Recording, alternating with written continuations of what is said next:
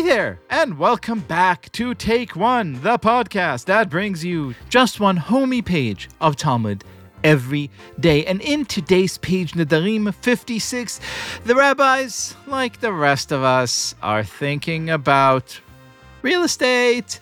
Have a listen. The Gemara asks, in accordance with whose opinion is that Rav Huna Bar Chia said in the name of Ula, if the seller says to the buyer, a house in my house I am selling to you. He may show the buyer that he purchased the second story, Aliyah. The Gemara infers the reason is that the seller said to him, A house in my house I am selling to you. However, if he sold him a house unspecified, he may not show him a second story. Let us say that this is the opinion of Rabbi Meir, who states that the second story is not included in the house. The Gemara rejects this claim, even if you would say that it is in accordance with the opinion of the rabbis. What is the meaning of the term aliyah, or second story, in this context? It does not mean second story, it means the most outstanding of the houses. Rav Huna Bar Chia said in the name of Ula that when one says a house in my house, he must show him the most outstanding part of his house. However, if he sold him a house without specification, he may show him a second story. In other words, here is some ethical advice for real estate agents. Hey, if you say, look, I've, I got an amazing house for you, here's the best part of my house, you have to show the person the best part of the house. If you just say, hey man, here's a, you know, a house, you could show him whatever bit of the house you wish. Now, look, I am a, a notorious resistor when it comes to real estate. I am not one of those uh, people who gets very excited about the topic, but that is precisely why I have the privilege of welcoming back to the show. The smartest person I know about real estate, my own real estate rabbi, or shall I say real estate therapist, and the host of an upcoming new podcast, which you will be hearing about from us, about uh, kind of really what makes a house a home.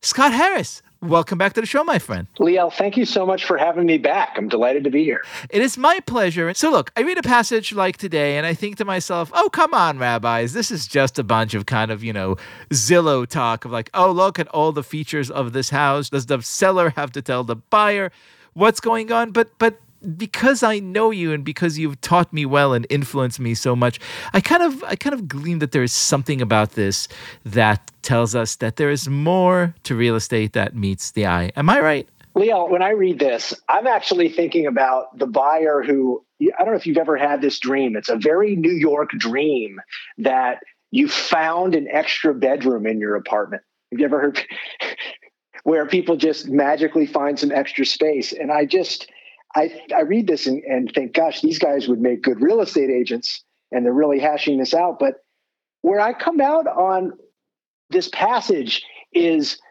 is just the the the fraughtness of how people wrestle with this. They become so anxious when it comes to buying real estate. They get caught up in so many details, which let's just face it. I mean, that's that's what the Talmud's all about, right? The details. And I would argue that home buying actually, when things get into the details like this, it's that moment precisely when you have to step back and say, wait a minute, what is this all about? What is the home search all about? This isn't really about the second story of the house. This is about people's anxiety when they're going to see this home and people get so caught up they get they get worried about the money and they get worried about the uh, the time how long it's going to take and do i have to fix it up and so, where I come out is that the home search is really a spiritual journey and that it operates on this practical level that the Gemara is talking about, but it actually really operates on this spiritual level where buyers are just trying to find this home that really works for them, that makes them happy, that supports them. And the rabbis don't know what to, it seems like the rabbis really don't know what to make of these practical arguments when they, they they're sort of operating both on the practical and the and the psychological level. It's it's a real tussle.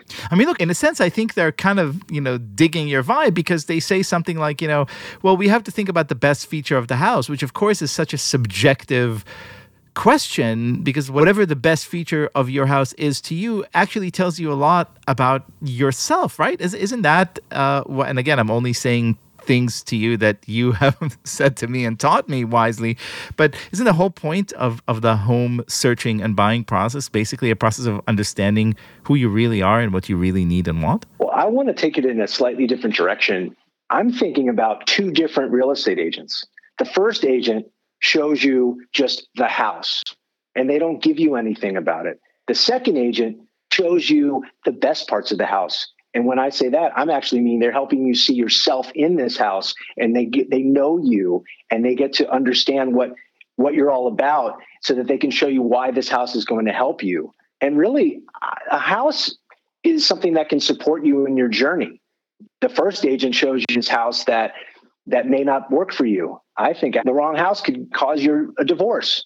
The right house can support your marriage, and uh, the right house can help you grow your career you know it's it's a very different experience for that agent who knows you and can show you a house that could do that for you i love that so much the thought in other words of you know it's not just about okay well you know here's the uh, square footage that you want but rather hey man i actually see you and because I see you and feel you, I could see you in this house. What an insight.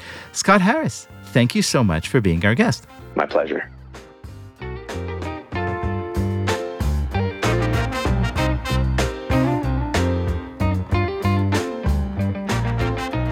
This has been Take One. If you enjoy the show, and I hope you do, please go and rate and review us on iTunes or whatever platform you use to listen to podcasts. Each week, we will be releasing new episodes Monday through Friday, covering the entire weekly portion of Daf Yomi. Take One is a Tablet Studios production. The show is hosted by me, Liel Leibovitz, and is produced and edited by Daron Ruskay and Quinn Waller. Our team also includes Stephanie Butnick, Josh Cross, Mark Oppenheimer, Sarah Fredman Ader, Robert Scaramuccia, and Tanya Singer. For more information, go to tabletmag.com slash take one or email us at takeone at tabletmag.com. You can find us on Twitter at take1dafyomi or join our Facebook group by searching for Take One Podcast. I hope we have made your day a little more Talmudic, and we will see you again soon.